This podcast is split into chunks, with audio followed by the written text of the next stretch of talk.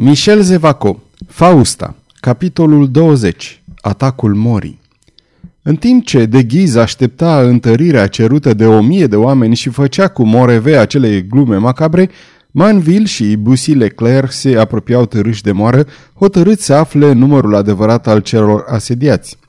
Acolo totul era tăcut și întunecat, doar o fereastră a locuinței era luminată. Cei doi oameni se îndreptară deci spre scara morii și curând ajunseră la etajul unde se găsea mecanismul ei. În câteva minute cutreierară moara și se convinseră că nu era nimeni în ea.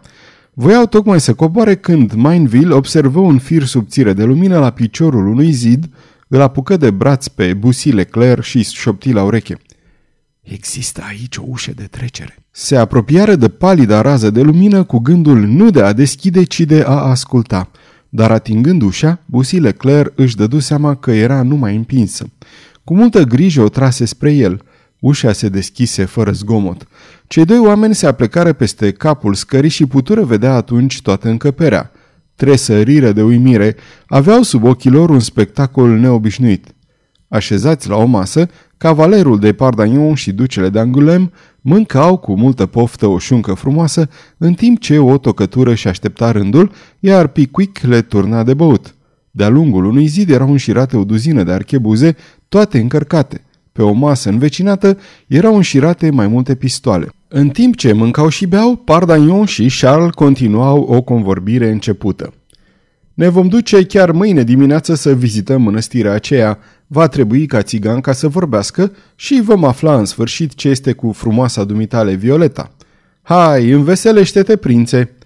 Așadar, Pardaion, zise ducele de Angulem, crezi că această Saizuma știe mai multe decât a vrut să spună la început? Sunt sigur, răspunse Pardaion, iar meșterul Pickwick, care a trăit mai mult timp alături de ea, o să-ți spună – Ia te uită, ia te uită!" Aceste ultime cuvinte fură pronunțate de cavaler în clipa când se răsturnase pe spătarul scaunului său pentru a privi mai bine culoarea vinului pe care avea să-l bea. În această mișcare, capul lui se ridicase și dădu cu ochii în capul scării de lemn de Mainville și Bussy Leclerc. Pardaion începu să râdă și arătă pe cei doi oameni lui Charles care își trase spada. Domnilor, li se adresă Pardaion, dacă vă trage inima, vă poftesc. Mainville și Bussy Leclerc erau curajoși. N-aveau în fața lor decât trei oameni. Avură același gând să pună mâna pe Pardaion și pe cei doi însoțitori ai lui și să-i ducă legați fedeleși ducelui de ghiz. Se ridicară, salutară, iar Mainville spuse politicos. Domnule de Pardaion, am ciocnit cu plăcere un pahar cu dumneavoastră dacă ați voi să-i urați sănătate domnului duce de ghiz și să veniți după aceea la el împreună cu noi. Charles vrut să se repeadă, dar Pardagnon îl ținu. Domnule de Mainville, îi răspunse el, aș ciocni cu plăcere în sănătatea stăpânului dumitale dacă nu m-aș teme că îl supăr pe domnul de Angulem, aici de față, și care, nu știu din ce cauză, nu-i poate suferi pe Loreni cât despre ideea de a vă însoți la ducele de ghiz este și mai puțin realizabilă deoarece noi n-am terminat încă cina. Suntem foarte mâhniți că vă vom întrerupe cina, răspunse atunci Bussy Leclerc. Rostind aceste cuvinte, cei doi oameni se năpustiră cu spada în mână, iar Bussy Leclerc îi dădu lui Picuic cu asemenea lovitură în cap cu mânerul spadei, încât bietul de el căzu leșinat. Pardaion se repezi la piciorul scării, tăindu-le astfel orice retragere. Toate se petrecură doar în câteva clipe. Mainville era în gard în fața ducelui de Angulem, tot așa ca Pardaian în fața lui Bussy Leclerc. În aceeași clipă, spadele lor se încrucișară. Bussy Leclerc dădu la rând două sau trei din loviturile lui favorite, spre marea lui uimire ele fură parate de cavaler. Atenție, domnule, te ucid!" urlă Bussy Leclerc, fandând adânc la o lovitură din față. Bravo, prințe!" strigă Pardagnon, care nici nu răspunse amenințării și pară cu iuțeală lovitura. Împingeți așa! Fandați! Adânc! Atins!" Mainville, lovit la braț, apucă spada cu mâna stângă și l-atacă furios pe Charles, în timp ce Bussy Leclerc, înnebunit de mânie în fața disprețului adversarului său, îi trimitea lui Pardaion lovituri cunoscute până atunci ca mortale. Haide, haide, uită-l că obosește, spunea Pardagnon, adresându-se lui Charles, ca și cum Bussy Leclerc nici n-ar fi existat. Nu-l omorâ, ce dracu, am o idee. Leagă-i spada, bun. Aha, dezarmat, ține-l bine. Acum leagă-l zdravăn. Ce o să mai râdem? Într-adevăr, în clipa aceea, Charles îl dezarmase pe Mainville, care, alunecând pe podea, căzuse într-un genunchi, îi propti vârful spadei înberegată și îi spuse Te predai, domnule?" Mă predau," răspunse Mainville, îngălbenit din cauza sângelui pierdut, dar și mai palid din cauza rușinii și a furiei. În momentul acela, Pickwick, trezit din leșin, se ridică, se repezi spre Mainville, apucă un colac de frânghii cu care erau legați sacii de grâu și în câteva clipe îl legă așa cum trebuie. Numai după aceea, Pardagnon se uită la adversarul său, care, spumegând, sărea în jurul lui și zise Ei, ce mai spuneți, scumpe domn?" Spuneam, urlă Bussy Leclerc, cam să te țintuiesc de zidul ăsta." Pardaiu, cu o mișcare scurtă, devie spada, al cărei vârf îi zgârie pieptarul. Vorbeai de țintuit?" răspunse el. Într-adevăr, mânuiești spada ca un cui. Uite, am să-ți dau acum o lecție. Privește atent." Mizerabile!"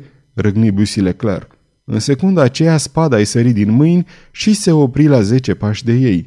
Voi să alerge să o ridice, dar se lovi de Pickwick, care îndreptase un pistol asupra lui. Bussy Leclerc încrucișe brațele plecându-și capul. Nici nu-și dădu seama când Pickwick îl legase mai întâi de picioare, apoi îi legase și brațele, pentru ca apoi să-l ducă și să-l întindă lângă Mainville. Să îi sprăvim de cinat, zise Pardaiu, care își vârâse spada înapoi în teacă și se așezase la masă. Ei, drăcie, meștere Pickwick, la ce te gândești? Paharul meu e gol." Cred, scumpe prieten, că e momentul să plecăm," zise atunci Charles d'Angulem, care se apropiase de fereastră. Priviți! Pardaion se duse să privească. În luminile zorilor ce se iveau, văzu la poalele colinei o trupă care se desfășura pentru asalt. Era un front lung de archebuzieri, flancați la stânga și la dreapta de un dublu șir de arcași. În depărtare, pe sub poarta Sant-Onore, se apropiau cete de civili cu suliți în mâini urlând. Dintr-o privire generală, rezulta că la răsăritul soarelui se vor găsi în jurul colinei patru sau cinci mii de oameni. Drace!" exclamă Pardagnon. E într-adevăr momentul să plecăm, dar deocamdată e mai ușor de spus decât de făcut." Totuși, interveni liniștit Charles, azi dimineață trebuie să mergem să o vedem pe țigancă. Mi-ai făgăduit, Pardagnon. Trebuie să plecăm." Vom pleca," răspunse Pardagnon. Dar uh, ce strigăte asurzitoare? Ei, meștere Pickwick, la treabă! Ia-l în spinare pe domnul de Mainville, iar eu îl voi lua pe domnul Bussy Leclerc, care e mai greu. Urlete înfricoșătoare se auzeau din rândurile armatei asediatoare. La jumătatea urcușului, atacatorii se opriră. Așteptau împușcăturile celor asediați și se mirau de tăcerea lor. Pregătesc o lovitură grozavă, îi zise de ghiz lui Moreve. Dar Mainville unde e? Unde e Bussy? Între timp, cel care era a cauza acestei agitații, închis în moară împreună cu cei doi camarazi, se pregătea calm de o apărare disperată. Pardaion făcuse găuri prin scândurile prost încheiate ale morii și instalase astfel toate archebuzele. Erau toate îndreptate spre dușman și ei nu trebuia decât să le dea foc. După aceea mai aveau și pistoalele. Afară, când soarele se ridică, de ghiz dădu deodată semnalul de atac.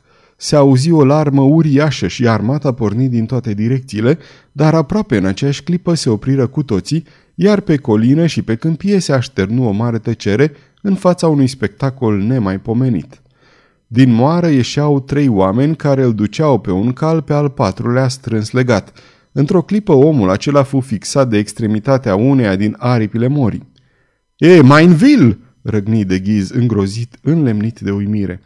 Cei trei asediați apucară îndată și pe un al doilea individ, tot bine legat și cu aceeași iuțeală, traseră spre pământ aripa opusă și îl țintuiră de ea pe nefericit. Bussy Leclerc!" exclamă Moreve. Foc! Foc asupra acestor diavoli!" urlă de ghiz. O sută de archebuze traseră deodată. Împușcăturile durară câteva minute, cu riscul de a-i lovi pe cei doi nenorociți agățați fiecare de câte o aripă a morii. Dar când fumul desen prăștie, Pardaion fu văzut pe ultima treapta scării, salutând cu o largă mișcare a pălăriei, după care intră în moară și aruncă scara la pământ cu o lovitură de călcâi. În același timp, aripile morii începură să se învârtească. Cei doi nefericiți, când sus, când jos, când cu capul spre cer, când cu el în jos, urma orbita nemiloasă a aripilor de moară, gâfâind de groază. Înainte! Înainte!" răgnise Ghiz turbat de mânie. Din moară porni o răpăială puternică. Erau cele zece archebuze ale lui Pardaion care fuseseră descărcate. Dar avântul fusese luat și două minute mai târziu, în mijlocul unor țipete înfiorătoare, locuința morarului fu ocupată. Dar uimirea se transformă în delir. În locuință nu se afla nimeni. Fu zărită scara care ducea la moară. Într-o clipă, 20, 50, 100 de oameni înarmați se năpustiră și ajunseră la etajul de sus al morii. Nimeni! Cei trei asediați coborâseră la parter, Pickwick înarmat cu ultimele două pistoale, iar Pardaion și Charles cu spada în mână. Pardaion, ajuns jos, ridică două sau trei scânduri ale culmei pe care era zidită moara și le arătă drumul celor doi tovarăși care se strecurară înăuntru. Era ultimul refugiu. Aveau să moară acolo vânzându-și pielea cât mai scump. Pardagnon se strecură ultimul în gaură și puse scândurile la loc. Acum se găseau chiar pe pământ. Năvălitorii nu îndrăzneau să coboare la etajul de jos al morii. În cele din urmă, unul dintre ei, uitându-se și nevăzând pe cineva, o ceată de atacanți se repezi și ajunse pe podeaua pe care cei trei asediați tocmai o părăsiseră. Era sfârșitul. Într-un minut, îngusta deschizătură prin care ei se strecuraseră va fi descoperită. Acesta fu momentul când Pickwick simți pământul fugindu-i de sub picioare și a avut impresia că va cădea. Se aplecă și pipăi cu mâinile în întuneric. Ele atinseră o lespede care se clătina. Pickwick dădu un strigăt. Într-o clipă, Pardagnon și Charles înțeleseră despre ce era vorba și toți trei apăsară din răsputeri pe lespedea care îi va lăsa să treacă pe asediați. Cum stăteau în genunchi, gâfâind, apăsând pe lespede, auziră un glas lugubru și îndepărtat. A, lași!" striga glasul. Mi-a stupă ieșirea. Stați, val, că vă nimicesc pe toți!" Croas!" urlă Picuic. E croas!" Într-o secundă, lespedea a fost smulsă și scoase la iveală o gaură căscată pe unde începea o scară de piatră mucegăită. Din această gaură a apărut capul livid, speriat, tragic și comic al lui Croas. De îndată, înainte ca Croas să-și fi revenit din uimire, cei doi oameni săriră în gaură fugind de-a lungul unui tunel îngust, întunecat, în care Pickwick îl trase pe Croas. Zece minute mai târziu, ei ajunseră la cealaltă extremitate a subteranului, care dădea la bisericuța San Roc. Chiar în clipa aceea, asediatorii găsiră lespedea răsturnată și începură să coboare cu grijă scara de piatră. Cei patru oameni ieșiră din micuța biserică în modul cel mai pașnic din lume și se pierdură în mulțimea care se învârtea la poalele colinei, cu ochii ațintiți asupra morii. Trecură neobservați în această aglomerație, unde nimeni nu-i cunoștea și se reîntoarseră grăbiți la Paris. Croas fu întrebat îndelung asupra împrejurărilor care l-au transformat într-un salvator neprevăzut. Tocmai mă băteam în capelă cu nu știu câți dușmani pe care îi pusesem pe fugă, răspunse el, când, apucat pe neașteptate de șapte sau opt turbați, am fost aruncat într-o gaură neagră unde am fost lăsat, fiind socotit mort. Când mi-am revenit, am auzit larma bătăliei și m-am hotărât să mă apropii de voi, domnilor. Atunci, domnule Croas, sunteți uimitor, exclamă Pardagnon zâmbind. Sfârșitul capitolului 20